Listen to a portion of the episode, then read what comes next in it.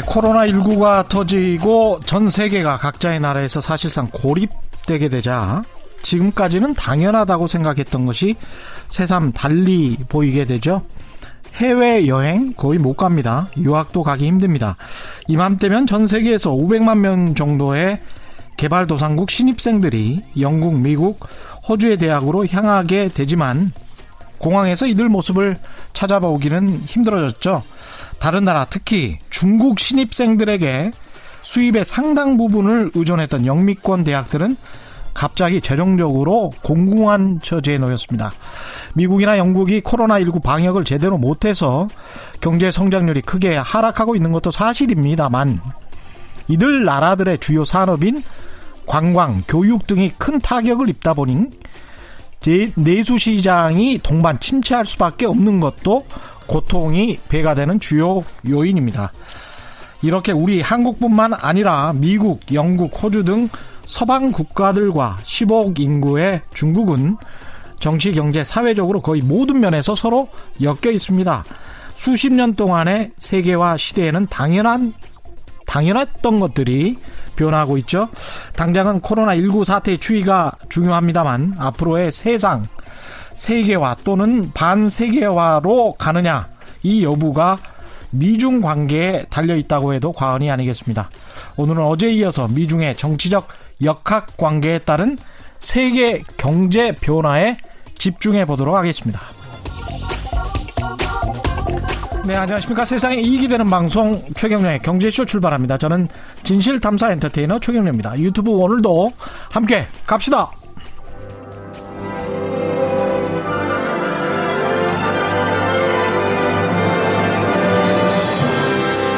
이슈 심화 토론. 우리 경제 핫 이슈에 대해 최고의 전문가들을 모시고 여러 걸음 깊이 들어가 봅니다.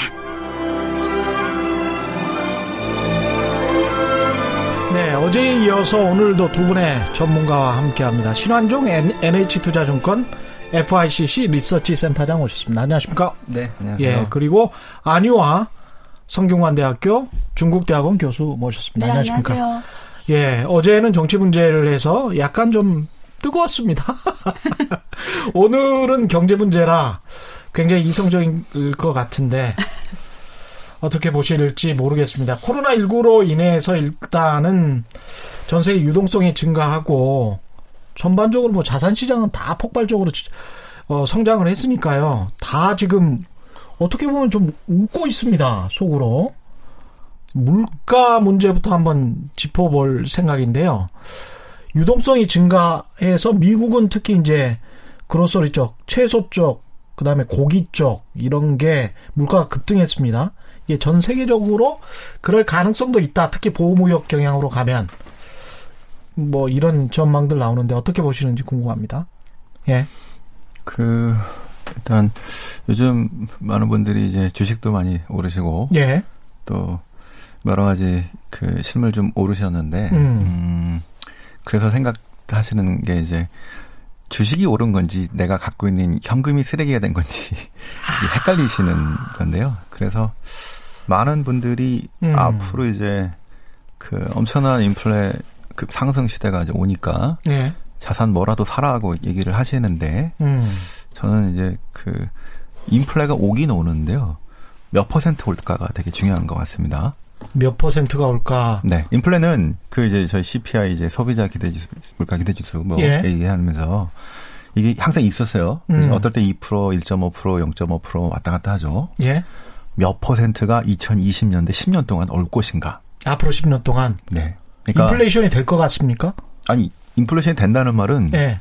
디플레가 아니면 인플레 나오잖아요. 그렇죠. 플러스. 예. 그죠? 아니 근데 이- 지금 같은 저금리 상황에서 그러니까 지금 당장을 보는 건 아니고 예. 혹시 내년 그다음에 향후 3, 4년 뒤에 어. 왜냐하면 이렇게 돈을 많이 풀었는데 음. 그 엄청난 인플레 급등이 나올 거니까 이거가 질문인데요. 예.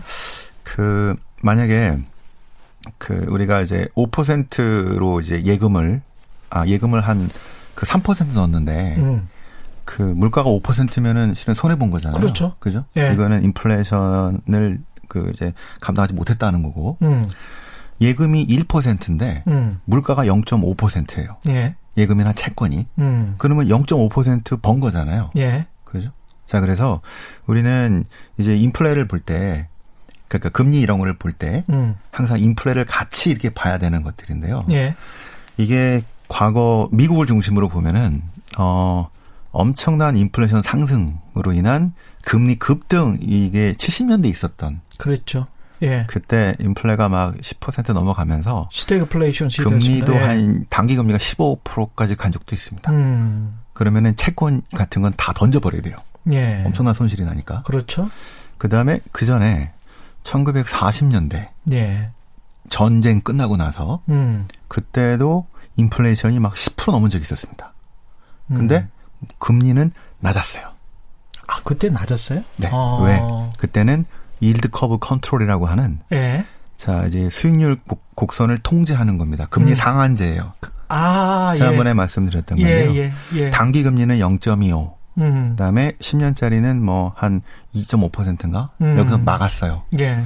왜? 금리가 올라가면 발행이 안 되잖아요. 예. 고금리로 할 수 없으니까. 그렇죠. 그래서 연준이 이 채권을 사, 사줬던 겁니다. 아, 기업들은 안 망하게 하면서 그렇게 그 실은 이제 여러. 가지 자산 예. 통제했던 것들인데요. 음. 근데 그때는 인플레이션과 이제 40년대는 인플레이션과 엄청난 경제 그 성장이 같이 왔기 때문에 예. 자, 실은 그때는 괜찮은 인플레이션이었어요. 음. 좋은 인플레이션이라고 합니다. 예. 자, 인플레도 있지만 그 이상 가는 높은 성장이 나왔기 때문에 예. 50년대, 60년대 우리가 성장이 좋았던 음. 자, 어떤 낮은 인플레와 함께 예. 그런데 70년대는 인플레도 무지하게 높은데 성장이 엄청 다운돼 가지고 그렇죠. 예. 스태그플레이션이라고 합니다. 그랬죠. 자, 그래서 지금 걱정을 하는 거예요. 음. 돈을 이렇게 많이 풀었는데 2020년대 물가 어떻게 될 거냐? 음. 자, 40년대냐 아니면은 70년대냐? 70년대냐. 그래서 지금 뭐 금도 그렇고 뭐 음. 여러 가지 자산 막 사자하는 분들은 이제 70년대나 아니면 40년 같은 인플레가 나올 거다라고 얘기를 하는 겁니다. 둘 다 인플레이션이네요. 40년대든 70년대든. 인플레가 나오긴 예. 했는데 금리는 음. 낮았고 그렇죠. 그다음에 여기 좋은 인플레, 예. 그다음에 70년대는 나쁜 인플레. 나쁜 인플레, 예. 스태그플레이션. 예. 근데 제 생각에는 어, 그 둘 다 아니고 어, 둘 다 아니고. 지난 10년 전 어, 2010년대 에도 돈을 많이 풀었죠. 그랬죠. 양적 완화 엄청나게 했습니다. 음. 그런데 인플레가 미국은 연준의 타겟이 2%거든요. 2% 정도만 되면 딱 좋아. 음. 그거 막 넘어가려 그러면 금리 올리고 막 그랬거든요. 예. 자, 그래서 저 2010년대 초반에 3%를 넘어서 막 4%까지 가지 못했지만 음. 그렇게 간 적이 있었어요. 예. 근데 그러다가 다시 떨어집니다. 음. 그래서 돈을 그렇게 많이 양적 완화로 풀었는데도 인플레가 안 나, 인플레가 높지 않았고 2% 왔다 갔다 또는 그 미만. 음. 결국에는 디플레. 지난 10년처럼 될 것이다. 또 지난 10년처럼 될 가능성이 높다. 상당히 높아 보인다. 안 교수님 어떻게 생각하십니까?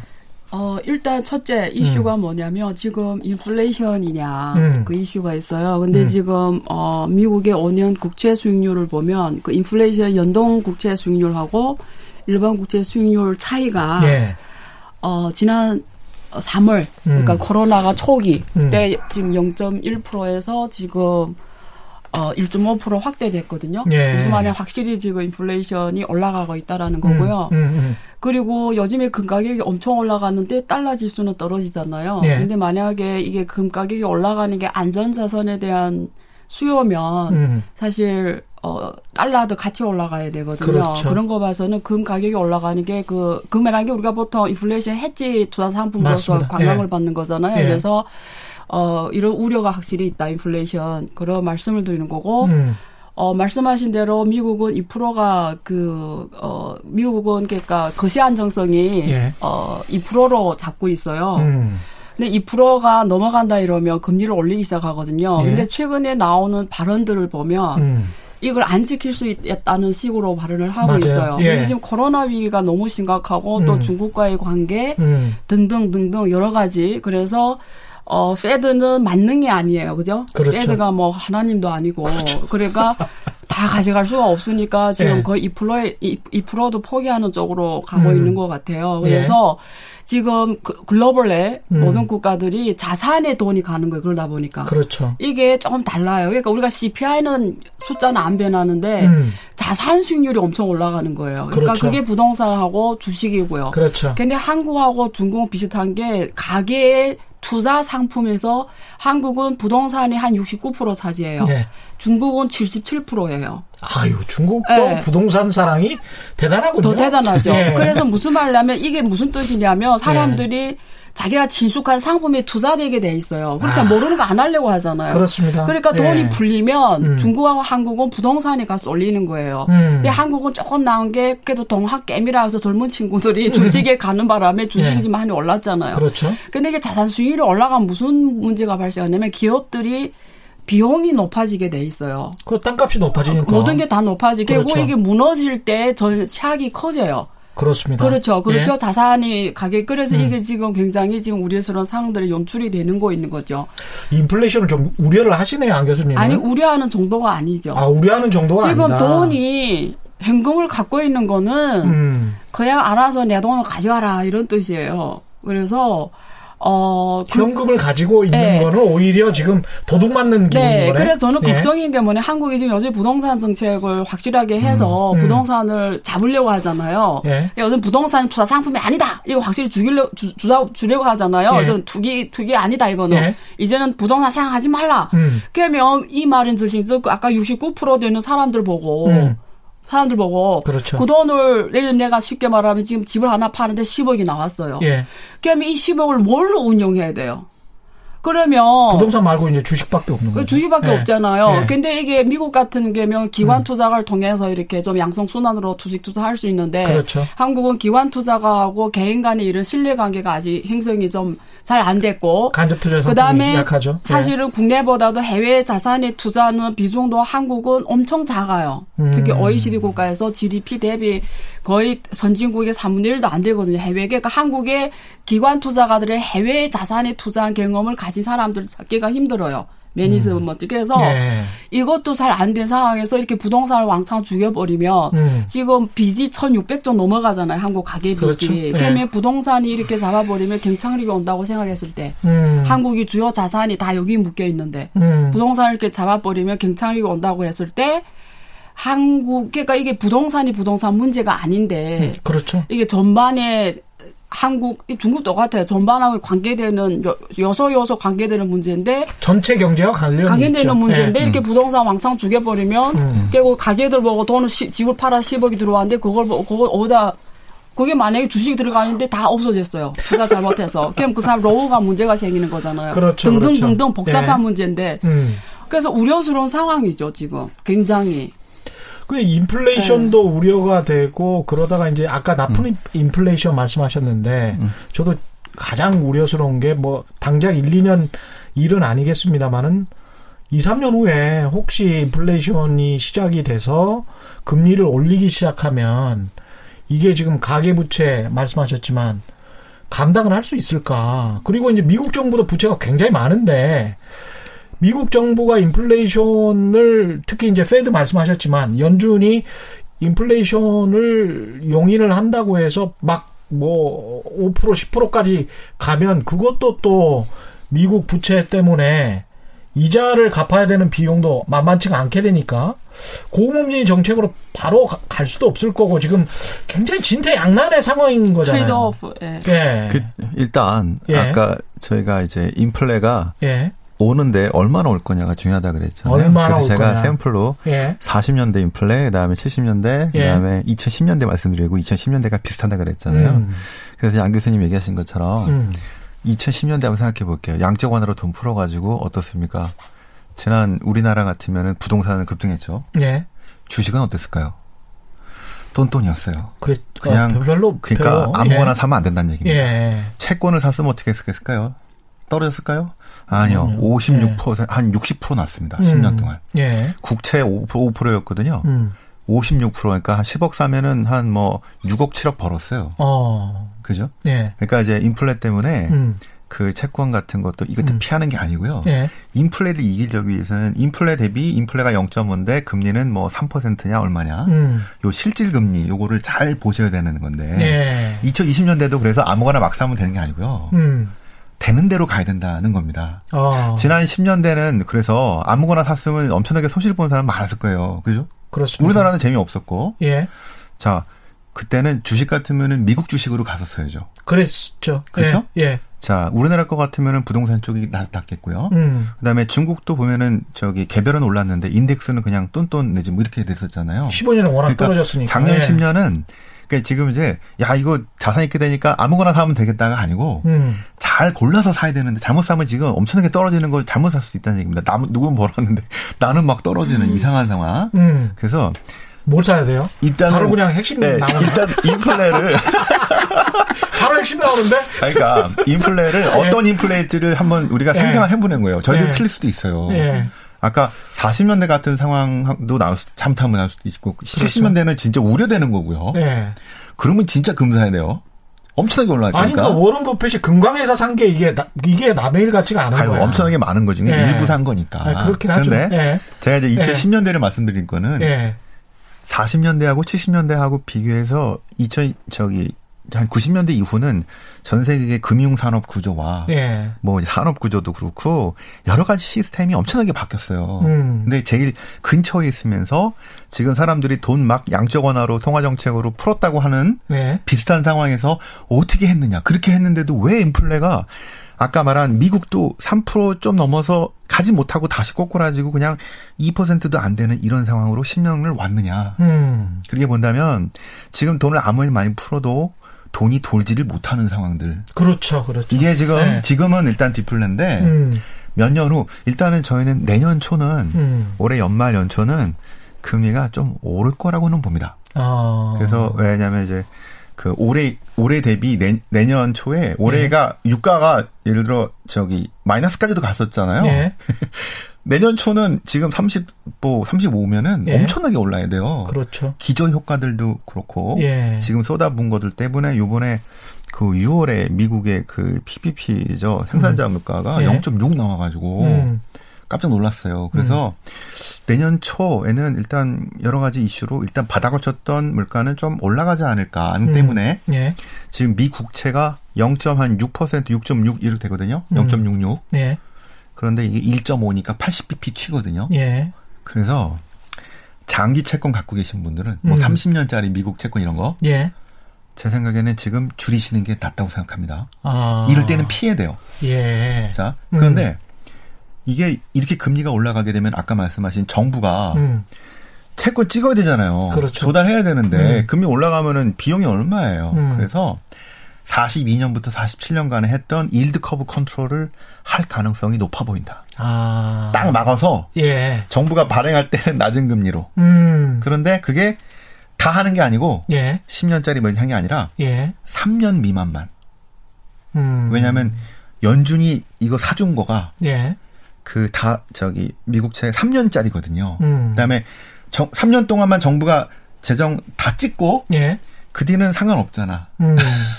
그래서 3년만 3년 미만만 하게 될 가능성. 그러면 단기는 눌러 있는데 예.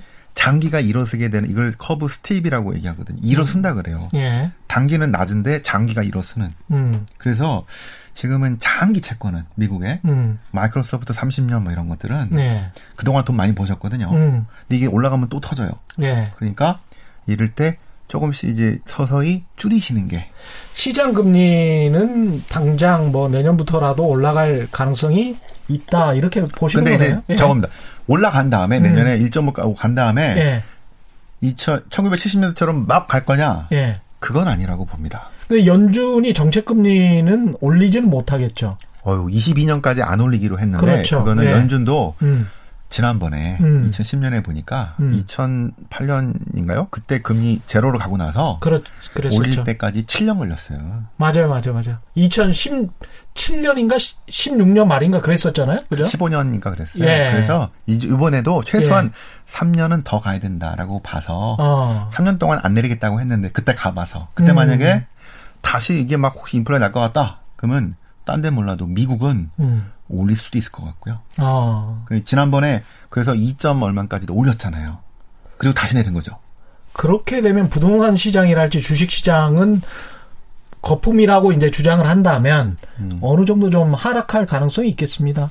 뭐 시장 금리가 만약에 시장 금리가? 올라가는 게 지난번 테이퍼링 그 예. 수도꼭지 잠그는 거그 예. 이슈 때문에 버냉키 쇼크라고 2013년에 시장에 아주 요동을 쳤던 그랬죠. 런 상황들처럼 향후 10년에도 그런 게 몇 번씩 있을 몇 번씩 거예요. 있겠죠. 지금 아, 그거 믿고 랠리가 나온 상황들이기 때문에. 예. 근데 좀 멀다. 좀 멀다. 예. 어. 그래서 지금은 아마 요번 주 다음 주 정도가 예. 미국이 이제 그 인플레에 대해서 되게 민감한 지금 시점이어서 예. 예상보다 물가가 많이 나왔거든요. 예. 그래서 좀 놀란 상황인데 음. 그럼에도 불구하고 이게 바로 쭉 올라가기는 음. 쉽지 않고 음. 저희들은 한 연말 연초쯤 이렇게 일단은 서서히 이렇게 올라가는 거를 미국 정부가 막을 것 같다. 어떻게 보십니까? 교수님은. 예. 저는 일단 코로나 상황에 따라서 음. 변할 수가 있는 게 지금 코로나가 다시 심각해지잖아요. 예. 그리고 지금 그동안 풀었던 돈들이 실무로 안 들어가고 있어요. 그래서 음. 지금 화폐 유동성이 굉장히 지금 최하거든요. 지금 예, 예. 돈은 풀었는데 실제 돈이 어, 디 가는지 안 예. 되는 이런 상황이니까 음. 결국 이게 금융위기 때하고 또 다른 게 그때는 코로나는 없었잖아요. 음. 그렇죠. 한번 샥이 왔고 예. 정부가 어, 돈을 왕창 풀어서 어, 그 수요를 어, 막아준 거잖아요. 음. 근데 지금 코로나라는 게 사람들이 그 거리를 유지하는 거잖아요. 예. 돈을 못 쓰는 거잖아요. 돈이 있어도 예. 못 쓰는 거니까 조금 어 이게 실물 경제가 그때 타격하고 다른 타격이니까 음. 결국 코로나 영향이 굉장히 클 거고 보고 있고요. 저는 개인적으로 봤을 때 어, 하바, 지금 이제 지금 8월이잖아요. 4개월밖에 없잖아요. 음. 그래서 어 금리는 좀 오르기 힘들다고 봐요. 전반적으로. 음, 근데 음. 길게 봤을 때는 장기채라는 게 우리가 금리에 가장 민감하게 크게 움직이는 거거든요. 예. 그래서 어 장기채는 확실히 저는 어 지금 조심해야 된다고 봐요. 음. 그래서 어 사실 우리가 지금 하- 그러니까 아까 뭘 투자하면 되냐 이 네. 문제잖아요. 네. 그래서 그게 기간별로도 다르다는 거죠. 단기, 중기, 음. 예. 장기. 예. 그러니까 내가 투자하는 사람이면 내가 음. 이 돈을 어 목표 수익률을 정해놓고 예. 그다음에 언제 액세스를 할 것인지를 견제해놓고 그렇죠. 나오는 상품이 다르다는 거죠. 그죠? 음, 이거는 음. 사- 상식이고. 예. 그래서 그 만약에 내가 그냥 인플레이션을 이기겠다 이러면 금 같은 거는 어차피 인플레 해지 상품이니까 예. 어, 고민해 볼 수 있는 거고요. 예. 근데 내가 어 단기로 내년 한 1년 기간 주고 20% 수익률 먹겠다, 뭐 10% 먹겠다 이러면 음. 선택할 수 있는 상품들이 있죠. 단기채. 예를 들면 음. 뭐 여기서 제가 사실 중국 이야기 별로 안 하려고 해요. 네. 제가 중국에서 왔기 때문에 사람들 이 오해를 해요. 저기 뭐 공, 공산당이 파견해서 와서 중국에 뭐 그래서 저는 중국 이야기 될 줄 안 하려고 해요. 예. 근데 예를 예를 들게 말씀드리는 거예요. 예. 예를 들면 중국은 지방 정부채라는 게 있어요. 그렇죠. 근데 지방 정부채가 좋은 게 음. 31개 성이 있어요. 그렇죠. 그러니까 지금 중국 지방정이 펀지 게임을 하고 있어요. 어. 빚이 너무 워낙 뭐잘 아시겠지만 너무 예. 많아서 예. 새 채권을 발행해서 기존 채권 갖고 그렇죠. 또 발행하고 갖고 이런 게임을 하는 거예요. 사실 미국도 그러고 있는 거고. 예. 예. 근데 그게 재밌는 게 음. 그 성별로 금리가 달라요. 아, 그렇지 아무래도 그렇군요. 상해 북경 이런 그렇죠, 데는 금리가 그렇죠. 낮고 네. 저못 사는 동네는 금리가 낮고 근데 저는 무조건 비싼 거 살 필요가 있어요. 아, 그냥 잘 사는 동네?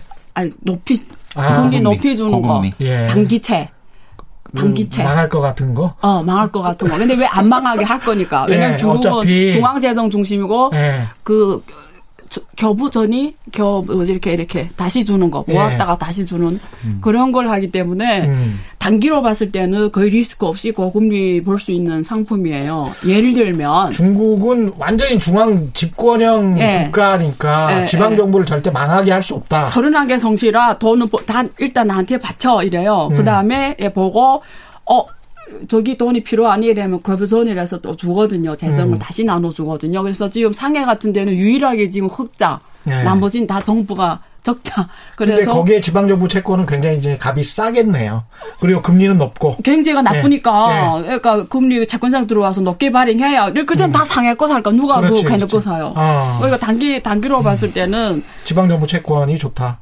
어, 굳이 예. 굳이 예. 어, 찾는다면 어. 근데 개인들이 하기에는 못하는 시장이에요. 아. 네, 기관들이 할 수 있는 거고요. 예. 그리고 그 그러니까 이게 기관하고 개인이 또 달라져요. 선택이 또 음. 들어갈 수 있는 시장이 오케이. 없고 근데 예. 어 결론적으로 말씀드리면 이제는 한국이 음. 기관도 그렇고 개인도 그렇고 아 그거 알아요? 뭐요? 이 중국의 뉴스까지 날 정도로 한국의 개미 투자자들이 음. 중국에 엄청 투자한 거 아세요? 뉴스까지 났다니까요. 아, 그래요? 예, 그러니까 오늘 중국 뉴스에도 나왔습니까? 네. 그러니까 이거 한국 기관 투자가들이 조금 반성을 해야 되는 부분들이에요. 아. 왜냐면 원래는 이게 기관들이 해야 되는 일들이에요. 근데 개인들이 그렇죠. 중국에 엄청 투자하고 미국에도 예. 엄청 투자하고 근데 개인들이 참 대단한 한국 사람을 참 대단한 생각을 해서 하는데 음. 무슨 말이냐면 이제는 해외 자산 투자 비중을 높일 때다. 음. 그게 뭐 중국이든 미국이든 뭐 음. 동남아든 네. 그러니까 우리가 진짜 나이 기간에 따라 다르겠지만 나이 음. 또 잘하는 영역, 섹터, 자기 또 다 다르잖아요 사람이 상황이 음. case by case 어, 근데 맹목적으로 투자하면 백전백패예요. 그래서 그- 무조건 알고 투자를 해야 투자 아이디어가. 굉장히 네, 좋을 것 같고 중기는 말씀 안 하셨어요. 중기. 중기 예. 알고 싶으세요? 예. 500원 내야 되나? 네. 원이 아니고 위안. 이 위안? 위안. 위안이면 좀 센데. 아. 예. 단기, 중기, 장기는 뭐 금 같은 거 말씀하셨고. 저는 저는 중기는 주식 투자주의자예요. 주식 투자. 네. 음. 그러면 음. 어, 요즘에 워낙 미국의 주식들이 많이 올라서 예. 그렇게 하는데 음. 요즘에 그 몇 개 저는 cloud computing 섹터라든가 cloud computing 쪽으로. 네, 예. 이런 섹터 그리고 음. 어 오히려 사람들이 지금 막 관심 갖는 주, 주식 말고요. 예. 좀 소외된 주식 쪽에서 음. 어, 좀 관심 갖는 게 좋을 것 같아요. 이른바 가치주. 예, 가치주라기보 가, 가, 가치주, 성장주 이렇게 나뉘잖아요. 예. 근데 내가 잘하는 게 가치주일 수도 있고 성장주일 수 있어요. 음. 내가 G, growth를 잘 읽냐, 예. 아니 valuation을 잘해서 예, 예. 그 차익을 볼 수 있냐는 다른 게임이거든요. 그렇죠, 근데 그렇죠. 뭐, 뭐 사람마다 다르다는 거죠. 근데 나는 G 읽는 게 좀 더 쉽지 않을까. 성장을. 예, 그럴 수 있는 게 왜냐면 이런 분들이 훌륭한 우리 센터장 같은 분들이 음. 흐름을 탁탁 그려주잖아요. 음. 예, 이런 걸 쫙 읽으면 G를 찾아낼 수가 있으니까 음. 어 G를 보고 가는 게 음. 중장기적으로는 왜냐면 이번에 그 그거 아세요? 네오플렉스 네오플렉스 있잖아요. 예, 어제 예. 또 저는 매일 넷플릭스? 네, 예. 넷플릭스. 저는 매일 영화를 거기서 매일 보는데 음. 그게 167배 올랐어요. 그래서 2000년 그러니까 우리가 그런 주식은 모든 자산 상품보다 낫잖아요. 그렇죠. 예, 이미 많이- 167배면 뭐. 예. 이- 이미 많이 올랐지만 그렇죠. 근데 growth를 볼 때는 음. 예를 들면 이런 주식을 하나만 찾아내도 그러니까 음. 우리가 주식을 많이 할 필요 없다라는 거예요. 음. 내가 진짜 잘하는 삼비가 한다니까 한다. LST가 추천할까 이런 게 아니라 예. 내가 나의 보물을 하나만 잘 찾아내도 아. 이 중장기로 갖고 가면 음. 어 그러니까 막 투자하면 안 돼요. 그렇죠. 쉽게 막 말하면. 투자하면 안 내가 되죠. 음. 알고 나만이 뭔가를 갖고 투자해야 된다는 거죠. 예. 꼭 그런데 이제 성장을 할 만한 산업 그런 업종 내가 잘할 수 있는 거. 아. 저는 요즘에 반도체에 미쳐 있어요. 제가 반도체 투자라는 건 아니고요. 예. 제가 왜 반도체 요즘 미쳐 있냐면 음. 지금까지는 제가 이렇게 전망하잖아요. 음, 음. 근데 그냥 저는 저는 공정 화공정 나왔어요. 음. 그래서 원래 공정 쪽에 어 원래 잘 알아요. 예. 근데 반도체에 대해 깊이 연구하지는 않았어요. 음. 그냥 뭐 일- 사람들이 아는 만큼 그 대충 알고 있었는데 요즘에는 뭐 왜 깊이 연구하려면 미국하고 중국 싸움의 핵심이 기술이잖아요. 그렇죠, 그렇죠. 그 중에 가장 중요한 게 기술 국산화 할 수 있냐가 핵심이더라고요. 그게- 중국이 국산할 어, 수 있느냐. 어, 그러니까 중국의 미래를 전망하다 보니까 기술을 내가 알아야 되는 거예요. 음. 근데 그게 지금 요즘에 가장 우리가 5G, IoT, 빅데이터, 클라우드 핵심이 반도체 중요해요. 음. 그렇죠. 다 반도체가 쓰이잖아요. 그렇죠. 근데 미국이 또 못 쓰게 하잖아요. 예. 그러니까 중국이 미래를 알아야 되니까 반도체를 알는데 이렇게 뭐 1, 2, ABC 정도로 알면 알 수가 없더라고요. 그렇죠. 래서 제가 완전히 지금 깊게 어, 하고 있는데 그래서 한국의 미래를 일자로 볼까 반도체를 또 모르면 안 되더라고요. 근데 하다 보니까 너무 재밌는 거예요. 이 생태계가. 지금까지 결론은 어떻습니까? 중국이 반도체를 어, 잘 만들 수 있습니까? 이거는 예. 500위안이 아니고요. 예. 네, 1000위안. 천이안, 천이안 드릴게요. 이거 굉장히 궁금했어요. 굉장히 궁금했어. 천이안. 어, 예. 어, 제가 지금 예. 오피니언 쓰고 있는데요. 예. 그 지금 상황이 이래요. 중국은 유일한 장점이 시장이 크다는 거예요. 그렇죠. 근데 미래의 좋은 점이 뭐냐면 미래에 음, 음. 이 device가 다양해진다라는 거예요. 장치가. 예, 이, 이- 이 스마트폰 그렇죠. 하나가 아니라 예. 자동차도 될 수 있고 그렇죠, 시계 그렇죠. 될 수도 예. 있고 안경이 될 수도 음. 있고 이렇게 device가 다 다양하다 말은 뭐냐면 수요하는 반도체가 다양하다라는 그렇죠. 거예요. 예. 그리고 지금 제재를 하는 게 고첨단 쪽이잖아요. 음. TSMC가 화웨이한테 그게 7 나노미 쪽이잖아요. 음. 제일 최 근데 사실 중국은 지금 7 나노미를 안 해도 돼요. 아. 예, 중국이 한 지금 뭐 14 나노미, 28 나노미 해도 중국 시장에서 충분히 먹고 살 수 있고 음. 규모의 경제를 갈 수가 있어요. 네. 그래서 한 그 밑에서 따라가기만 해도 돼요. 음. 그런데 지- 지금 막 다양하게 device하고 IoT가 발전하고 하면서 그런 새로운 영역에서 중국의 유니콘 기업이 엄청 나온다라는 거죠. 음. 그래서 그런 데서는 해볼 만하다 이거죠. 지금 말씀하시는 건 주문형 반도체를 말씀하시는 것 같은데요? 네, 그렇죠. 그죠? 이게 예. 두 가지잖아요. 음. 서버형이 있고 그렇죠. 이게 B2C 예. 고객용이 두 가지인데 그러니까 삼성전자나 SK 하이닉스가 네, 잘하는 네. 대량 생산형 반도체가 아니고 그 예. SK 하이닉스하고 예. 이쪽 삼성도 조금 다르죠. 음, 예. 그렇죠. 그래서 그 결론이 뭐냐면 음. 중국은 지금 그렇게 고첨단이 없어도 음. 어, 할 수 있는 부분이 있다. 음. 두 번째, 결국은 이게 중국이 할 수 있냐 없냐 누가 결정하느냐면 예. 이 미국의 연맹 국가들이 중 미국을 배신하냐 안 배신하냐 관계돼 있어요. 미국의 한국 같은. 나라들, 예. 독일 같은 나라들, 예, 맞습니다, 맞습니다. 저 나라 왜냐하면 이게 네. 옛날에 사례가 있어요. 옛날에 네. 구소련 때 음. 그때 미국에서 구소련을 양, 식량으로 위기를 무너뜨리려고 했어요. 식량으로. 식량으로. 네. 예. 왜냐면 그 나라는 군사가 강국이니까 소련을. 그 식량으로 예. 통제하면 굶어 죽자는 사람들이 예. 그래서 자기네 형제들을 다 불러가지고 다 불러요. 야 음. 팔지 마 식량을. 음. 그래서 얘 앞에서 안 팔게 때려요. 근데 실제는 뒤에서 다 팔았거든요. 남으니까. 예, 안팔 수가 없었거든요. 그러니까 앞에서는 안 판다 해놓고 실제 네. 여러 가지 방법으로 팔았단 말이에요. 그렇죠. 그냥 보세요. 자, 중국이 국선화 할 수 있냐면 스파이 아. 간첩이 있을 거 아니에요. 그렇죠. 예. 이 간첩이 어느 나라나 있어요. 중국. 중국만 있는 게 아니고 한국도 있고 국가별 다 간첩이 있어요. 그다음에 그동안에 엄청나게 많은 유학생이 유학생, 있었지. 아니, 그러니까 중국만이 문제가 아니고 네. 이게 간첩이라는 거는 우리가 네. 그냥 어느 나라나 존재하는 거예요. 아, 그러네. 아, 중국만 파견하는 게 아니고요. 전 그러네, 세계. 그- 그러네. 러니까 네. 이만큼 이런 사람들이 어떤 역할을 할때 또 달라진다는 거지. 한국의 반도체가 음. 제가 요즘에 그걸 삼성하고 우리 삼성과 SK 하이닉스가 어떻게 이렇게 됐냐를 엄청 연구했거든요. 음. 얘기를 안 하겠는데 굳이 예, 예. 뭐, 뭐 그런 거예요. 아. 뭔지 알겠죠? 그래서 네. 어, 그 중국이 뭐- 뭐 어떻게 안 한다 보장이 없잖아요. 그래서 예. 어, 그런 사람들 얼마나 그 자기 저국에 충성하냐. 예. 중국에 해- 도와줄 수도 있는 거잖아요. 예를 들면. 그렇죠. 예. 그러니까 하나님도 모르는 일이다. 그래서 꼭 중국이 못한다 보장은 없다 이거죠. 왜냐면 우주공학이 그렇게 발전한 나라고요. 그렇죠. 옛날에 네. 누가 상상이나 중국 같은 나라가 자기 네. 비행기 엔진을 만들고 예, 하늘에 우주 다, 달나라에 사람 보내 누가 상상이나 했겠어요. 그 수십만 명의 중국 유학생들이 뭐 미국이나 아, 영국으로 그- 갔다가 다시 돌아왔으니까. 그러니까 혹시 그거 아세요? 예. 지금 글로벌의 대학 평가 순위에서 공대 순위가 음, 어 미국의 잠깐 어느 대학이었지? 음, 어느- MIT. 아, MIT인가 예. 어느 말고 2위가 중국 대학이에요. 서한교통대. 음. 그래서 중국에 엔지니어 인재들 엄청 많거든요. 그렇죠. 중국은 공대 예. 중심이거든요. 예. 그래서 네이처의 논문이 제일 많이 발표되는 게 중국 논문이거든요. 그 정도로 공대 맞습니다. 이쪽이 그러니까 못한다 보장은 없다. 근데 시간은 걸린다. 화이도 특권을 지금 많이 가지고 있고요, 실제로. 예. 예. 그래서 아, 아 그래서 알아야 돼요 기술을 예. 구체적으로 알고 가야 돼요. 재밌네. 예, 예. 음. 어, 어떻게 보십니까? 이렇게 크게 봤을 때는 네. 중국이 뭐, 따라오는 게 워낙 여러 가지 말씀을 하셔가지고. 예, 기술 그- 전쟁. 이게 재밌네요. 네. 이렇게. 예. 그, 제 생각에는 네. 특히 화웨이 이후로 음.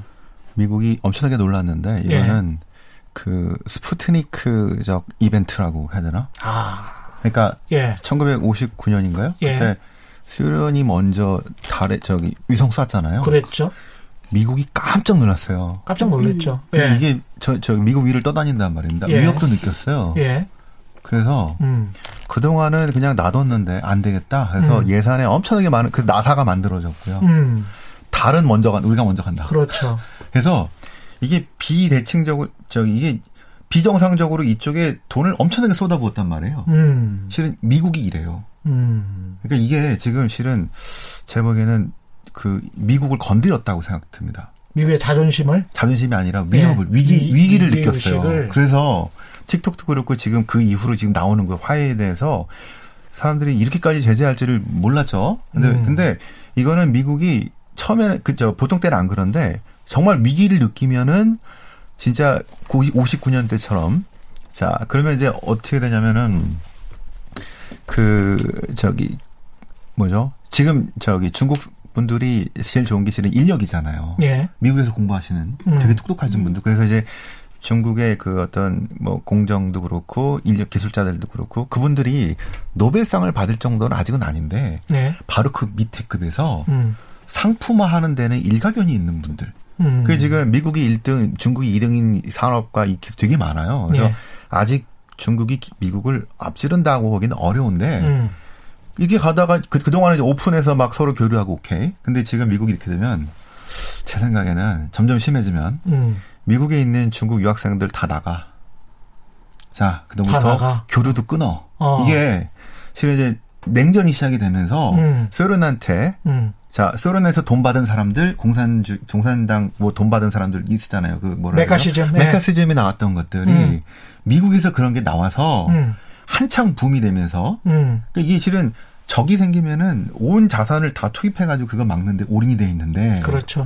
지금 틱톡도 다른 것들은 알리바바 뭐 이- 저기 등등등은 미국에 원래 있는 것들을 비슷하게 카피캣해서 중국에서 만들어서 음. 그 다음에 이제 중- 미국에서 왔지만 더 중국에 특화된 네. 이런 알리바바가 실은 쫓아낸 거잖아요. 예. 그러니까 어쨌든 처음에는 카피를 시작했어. 근데 음. 틱톡은 보니까 어이씨 중국이 젊은 애가 뭐 어떻게든 되든 간에 엄청난 걸 만들어서 미국이 없는 걸 갖고 왔어. 예. 이것도 실은 엄청나게 놀라버린 차. 음. 그래서 제 생각에는 이게 지금 그냥 어떤 제재나 이런 게 없이 비- 부드럽게 가면은 중국이 되게 유리할 수 있는데요. 예. 미국이 아까 마- 어제 말씀드린 것처럼 음. 안보라는 이유로 이게 워싱턴이 무슨 이유가 그거예요. 뉴욕이 자기 돈 줄게 이게 아니고요. 갑자기 어느 날 워싱턴이 그 회가 국가 안보라는 이름으로 하지 마 하면은 못 해요. 음. 왜? 안 그래서 국가의 힘이 셀 때는 예. 이게 그래서 30년대 50년 60 그때 음. 자 그다음에 그다음에 지금부터 우리가 걱정이 되는 것들이 예. 뉴욕이 아니라 워싱턴을 지금 주의 깊게 봐야 되고 모든 음. 이슈들이 지금 워싱턴에 의해서 지금 움직여지고 있는 것들을 잘 봐야 되는 게 예. 미국이 가만 놔두면 중국이 이렇게 역전이 돼버린 그래서 지금 전쟁터가 음. 많은 분들이 패권 전쟁이 아니라 IT 전쟁으로 자꾸 얘기하는 게 예. 전쟁터가 여기 IT인 거예요. 음. 요거를 중국은 넘어서려고 그러고 예. 제조 2025 음. 그다음에 산업 저기 전체를 업그레이드 시켜야 되는 그 과제 지금 음. 중진국 감정을 벗어나기 위해서는 기존에 뭐 이제 ODM하고 이런 거 말고 자기들이 그 이제 첨단 산업에서 이제 올라가야 되는데 요거 못, 못 올라오게 그렇죠. 그러니까 여기 지금 전쟁터가 향후 10년으로 가게 되면 음. 저는 아까 저 안 교수님 말씀 동의하는 게 뭐냐면 반도체도요 음. 메모리도 그렇고 파운드리도 그렇고 예. 아무도 만약에 유럽도 중국 저 일본도 안 하잖아요 음. 그럼 우리끼리 한다 내수가 있으니까 그렇죠. 그렇죠. 적자내도 간다 어. 그 지금 저 그럼 누가 뭐죠? 말려? 말릴 네. 수가 없지. SMIC에서 뭐 저기 뭐죠 지금 음. 펀딩하고 음. 그다음에 뭐 저기 뭐죠 세금 혜택 주고 예. 그죠 자금 조달 되고 음. 그다음에 저 뭐야 화웨이도 이거 어떻게 될지 몰라요 음. 그또 혹시 저기 뭐 문제가 있다 하더라도 펀딩 계속 가면 안 망하잖아 그렇죠. 그리고 이름만 바꿀 수도 있잖아 그렇죠. 이렇게 해서 내수 있기 때문에 음. 이렇게 꾸역꾸역 가지 않을까 싶고요 음. 그러면은 어느 정도 따라올 거라고 봅니다 그다음에 유럽의. 나라들도 네. 거기에서 장사를 계속 하고 싶으니까. 그런 또 뭐 중간도 있고요. 음. 그거 안 해도 네. 혼자서 꾸역꾸역 개발해서 음. 갈 거라고 봐요. 근데 또 보니까 음. 연구해 보니까 그 기술이 옛날에 무어 무 무어 무어의 법칙이라고 법칙. 했잖아요. 예, 그게 예. 지금 뭐 음. 종말이겠잖아요. 음. 무슨 말이냐면 이게 속도가. 앞에 1등이 가는 사람이 점점 늦, 늦춰지는 거예요. 음. 옛날에 뭐 1년 반 동안 한 번씩 업그레이드 되고 이랬는데 맞아. 이게 7나노, 5나노 어. 이게 앞에 간 속도 느려지는데 뒤에 오는 건 빨라지는 거죠. 음. 그래서 어차피 얘는 늦게 가게 돼 있기 때문에 요, 여기서만 해도 그래서 이게 보니까 자본 자본 싸움. 음. 자본이 무지막지하게 들어가야 되는 거예요. 반도체는 그렇죠. 예, 예. 예. 그리고 시장 규모가 있어야 돼요. 그러니까 음. 시장에서 그만한 투입 비용을 걷어들일 수 있는 시장 규모가 있어야 되는 거예요. 그래서 음.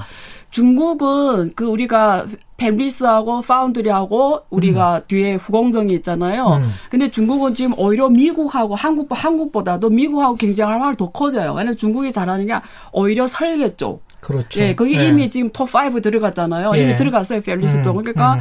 이 설계 쪽 잘할 수밖에 없어요. 근데 이게 음. 메모리 쪽은 한국이나 일본처럼 이렇게 끈기 있게 음. 장인 정신이 좀 있고 오래 앉아서 좀 할 수 있는 이런 사람들이 잘할 수 있는 영역이에요. 근데 중국 사람들이 하도 자본이 이제 맛을 봐가지고 음. 앉아서 이렇게 꾸준히 하겠다는 사람 많지가 않아요. 그래서 오히려 아. 미국하고 경쟁할 확률이 더 커져요 앞으로. 아. 그래서 자, 장비 그리고 설비 쪽. 음. 그리고 거긴 또 공정의 힘이 되게 크거든요. 기초과학의 힘이. 거기는 그렇죠. 기초과학의 힘으로 결정. 근데 중국이 마침 기초과학이 사실 노벨상도 나오고 그래서 굉장히 그러네. 세기 때문에 음. 그래서 맞아요. 조금 경쟁이 더 크게 되죠 미국하고. 그, 러니까 음. 예. 미국이 음. 계속 중국을 가만 안 놔두고 음. 이제 장비도 수출하지 마. 음. 그렇죠. 그러니까 이제 원래는. 한 격차가 2년, 3년이었다가 지금 막 5년, 6년 가는데 예. 아까 저기 칠라노 등등이 점점 늦어지니까 따라가긴 하는데 예. 그러니까 계속 따라오니까 어떻게 또 계속 때리면서 음. 이제 뭐 아까 유학생을 못 받아 아, 받자 나가라고 하는 등 이렇게 음. 계속해서 심하게 중국을 제 생각엔 그래서 저희 decoupling이란 용어를 자꾸 쓰는데 예. 미국은 핵심 산업에서 중국 자꾸 빼라고 그럴 거고 음. 우리랑 하려면 얘네랑 하지 마라고 지금 화웨이에서 반도체 이해한 그렇죠. 것처럼 그렇죠. 자꾸 이렇게 할 거고 예. 중국은 중국 중심으로 또는 동남아나 아니면 음. 저 일대일로나 아니면 음. 나머지 국가들한테 좀 음. 껴 해가지고 음. 이렇게 자꾸 다른 블록들이 만들어질 가능성이 향후 10년에 높아져 보여서 그래서 인재의 대이동이 일어나요. 인재. 인재. 예, 그래서 이게 옛날에 스페인이 음. 패권 자리를 어 네덜란드에 내준 이유가 예. 아, 유대인들이 이동이었거든요. 얘는 음. 종교 탄압 정책을 펼친 거예요. 예. 그래서 유대인들이 네덜란드로 옮겨가요. 근데 음. 걔네들 금융을 잘하는 애들이잖아요. 그래서 예. 어, 제일 첫 주식 회사 네덜란드에서 나 금융 강국이 되는 거잖아요. 음. 그래서 워- 지금 미국 가보면 지금 이미 미국 대학들에서 중국 공대생들 안 받기 시작했어요. 그리고 구글이나 음. 이런 최첨단 회사의 엔지니어가 다 중국 사람들이에요. 예. 중국 사람 아니면 인도 사람이에요. 예, 그렇습니다. 근데 사실 미국에서 노 국적은 미국 사람인데 노벨상 후보로 있는 게 놀랍게 다 화교들이었어요. 맞습니다. 어, 예. 화교 과학자들이에요. 예, 예. 제일 많았어요. 예, 많았습니다. 근데 그 사람들이 다 내모는 거거든요. 예. 그 사람들이 지금 간첩으로 다 내몰고 있어요. 그럼 음. 이 사람들이 어딘가는 가야 돼요. 미, 근데 이 미국 시민권자들 굉장히 많아요. 많아요. 예, 예. 근데 이 사람들이 어딘가 미국에서 이제 간첩을 몰리니까 못 사는 거예요. 거의 음. 박해를 해요, 지금. 음. 그래서 이 사람들 어딘가 가야 되는데 다시는 중국으로는 안 가려고 해요. 아. 이 사람들이 자유주의에서 살아온 사람들이잖아요. 그러니까 예. 자유주의 아닌 국가를 안 가려고 해요. 음. 그러면 이, 이, 이 사람들이 어디에 가냐에 따라서 부위 이동이 일어나고 음. 기술 혁신이 일어나고 음. 일어난다는 거죠. 예. 그래서 어, 이 사람 이동도 우리가 여기에 봐야 돼요. 아. 한국은 응용과학은 잘하는데 기초과학이 약해요. 그렇죠. 한국이 한국보다 엄청 작고 어, 안 되는 나라들이 노벨상이 엄청 나왔는데, 예를 들어 음. 스웨덴 이런 데서 스물 몇 개 나오고 이랬는데, 한국은 OECD 국가임에도 지금까지 노벨상이 안 나왔잖아요. 음. 이건 반성해야 되는 부분이에요. 평화상 나왔잖아요. 평화상. 아, 이게 그러니까 우리가 지금 기술 쪽만 하는 거잖아요. 아니 뭐. 그래서 뭐 평화상, 한국은 이제는 평화상 부심. 예. 한국은 이제는 첨단 과학의 최첨단 국가가 돼야 돼요. 그럼 네. 기초 과학이 탄탄해야 되고요. 음. 공대 과학자들이 많아야 돼요. 맞습니다. 엔지니어들. 네. 그래서 이쪽을 탄탄하게 해야 되는데 음. 지금 글로벌의 인재의 대이동이 시작됐다고요. 음. 이게 역사의 흐름을 바꿔놓을 거라는 거죠. 근데 그거를 촉발시킨 계기는 어떻게 보면 이제 미국의 배제 정책일 수도 있겠습니다. 그렇죠. 지금 인재가 정말 실제 네. 조사 그게 중국의 그런 사, 중국 화교들이 거기 자살한 중 중국 사람 되게 많아요. 예. 자살 그 과학자들이 음. 박해 음. 이 사람들 간첩이라 다 몰리고 있거든요. 결국 음. 갑자기 가 조사를 받고 이래요. 예. 지금 근데 반도체 장비를. 뭐 미국이 예. 잘 만드는 것은 사실이지만 설비하고 독일도 만들고 일본도 만들고 있기 네덜란드 때문에 뭐 등등 그렇죠. 네덜란드도 만들고 네, 네. 그쪽 에서 협력을 할 가능성 독일은 말 잘 안 들어요, 솔직히. 미국 말을 않네. 미국 말 잘 안. 들어요. 미국 네. 독일은 미국 말 잘 안 들어요. 예, 예, 예. 쉽지 않네. 미국 위주로 근데 저 게. 트럼프 저러면 음. 서방 세계가 더 분열이 돼요. 마지막으로 네. 지금 중요한 주제가 하나 남았는데 네. 돈은 여전히 그래도 미국이 마음대로 찍어낼 수 있는 달러라는 패권을 가지고 있지 않습니까? 음. 근데 이제 그런 상황에서 미국의 신용 등급 워낙 많이 찍어냈으니까 부채도 워낙 많고 그래서 미국 신용 등급 걱정하는 사람들도 있고 그렇습니다 지금 상황이 그래서 음. 달러 패권이 언제까지 가느냐 음. 이게 결국은 또 핵심일 것 같은데 미국과 중국과의 싸움에 어떻게 보시는지 두 분 의견 궁금합니다. 예. 그 저기 미국 신용 등급은 지난 음. 2011년에 S&P가 더블 A 플러스로 떨어지면서 한번 흔들렸었는데요. 예. 답은 대안이 없다. 대안이 없다. 그게 뭐냐면 예. 미국이 130% 저기 부채 비율이 되면요. 음. 프랑스가 140%될 거고요. 음. 독일은 아마 8, 90, 그다음에 예. 뭐 이태리는 한 200%, 예. 그다음에 뭐 이렇게 될 겁니다. 그러니까 우리는 한 60. 전 세계적인 되겠죠, 시장 그렇게 등 강등이 나올 건데 음. 그래서 뭐 시장에 대안이 없어요. 아. 그래서 왜 패권은 이제 음. 신용도는 음. 이제 단순히 이제 그 부채 비율만 갖고 하는 게 아니고요. 음.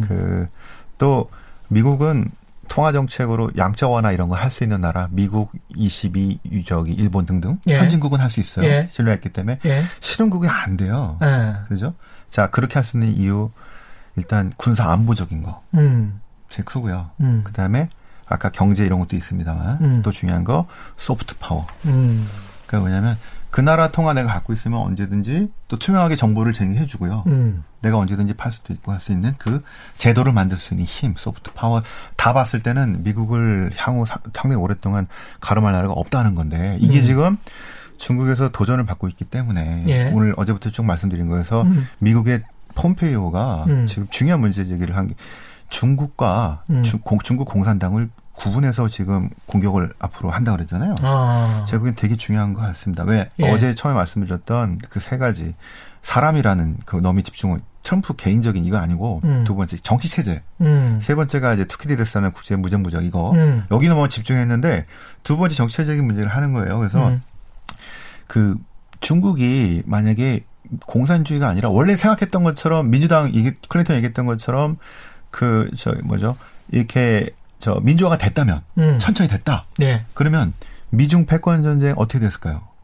이것 때문에 예전에 논의가 있었어요 미국에서 네. 중국이 점점 점점 커지고 가는데 이거 어떻게 할 거냐? 음. 어떤 사람은 그래도 싫다는 놈이 있어. 음. 이제 미어 자이머 같은 예, 사람이요. 예. 어? 근데 아까 민주당 뭐라 음. 하냐면요. 어쩔 수 없지 뭐 사람도 많고 원래 그랬는데 음. 그런데 전제 조건은 음. 민주화가 되지 않으면 음. 위협이 된다는 것들 때문에 음. 지금 공산당 아마 제재가 이렇게 되면 음. 진짜 지금 검토하는 것처럼 중국 공산당 9천만 명을 미국에 들어올 때 못 들어오게 할 수도 있습니다. 이러면 음. 그동안 실은 공산당 빼놓은 해외 그렇죠. 자산으로 빼놓은 거 이거 실은 자산 농결하고 같은 의미가 될 수도 있어요. 그다음에. 예. 음, 저기 뭐죠 음. 전 세계랑 같이 시- 저기 아까 동맹이랑 같이 연대해서 중국을 압박하게 되면은 중국이 음. 되게 어려울 수 있기 때문에 제 생각 향후에 이 저희가 음. 기술 전쟁 뭐 이런 걸 볼 때 그만 볼 게 아니라 지금 정치 경제적인 그다음에 아까 세 가지 차원에서 사람만 볼 게 아니고요 음. 정치 체제 문제를 반드시 지금 봐야 될 것 같고 안효 교수님 네, 시간이 국제- 없어서 예. 네. 그러니까 음. 달러가 기초통화되는 거는 처음에는 근본이 예. 한 개 국가의 통화 국제 통화되는 게 원래 이론적으로 trade-off 맞지 네, 않아요. 그래서 네. 근본이 이제 한 거고요. 음. 후에는 석유, 예. 석유하고 peg을 시켜놨고, 근데 지금은 어, 중국이 석유 pricing 패권을 갖고 가려고 하는 거예요. 그래서 음. 석유 결제 위안화로 하는 거고. 음. 근데 결론적으로 뭐냐면 음. 한 국가의 통화가 국제화가 된다는 거는 그 국가에서 만든 물건에 대해서 다른 나라가 수요가 많아야 되거든요. 그렇죠. 그래서 결국은 그 나라 기업의 실력이고요. 음. 신용이에요. 음. 그래서 위안화가 만약에 국제화하고 싶다 이 말을 쉽게 표현하면 전 세계 많은 대부분 어 사- 세계인들이 아 중국인 음 믿을 만해 이런 음. 날이 국제화되는 날이에요. 음. 근데 중국인의 뭐 지금처럼 도리도리하면 주- 음. 죽어도 국제화가 안 돼요. 음. 그리고 지금처럼 중국 물건에 대해서 아까 말했지만 기술력이 없으면 절대 예. 국제화가 안 되죠. 그래서 음. 어, 화폐는 기술이다, 화폐는 신용이다. 음. 야, 거기에 약간 마- 말씀하신 소프트웨어나 이런 게 다 들어가는 거예요. 음. 그래서 그런 날이 와야 중국이 희망이 있다. 음. 근데 지금 상황은 걱정 안 하셔도 돼요. 앞으로 100년이 지나도 지금처럼 가면 힘들 거예요. 예. 100년이 지나도 달러 패권은 여전할 것이다. 아니 아니 그게 아니고 예. 중국이 지금처럼 가면 안 된다 이거예요. 그렇죠. 네, 네. 예. 역으로 보면 또 그렇습니다. 네. 저희가 준비한 최근의 경제쇼는 여기까지 해야 될 것 같습니다. 아, 이틀 동안 수고 많이 해주셨습니다. 지금까지 신한정 NH투자증권 FICC 리서치 센터장 그리고 안유와 성균관대학교 중국대학원 교수와 함께했습니다. 고맙습니다. 네, 감사합니다. 고맙습니다. 예, 저는 KBS 최경영 기자였고요. 지금까지 세상에 이익이 되는 방송 최경영의 경제쇼였습니다. 고맙습니다.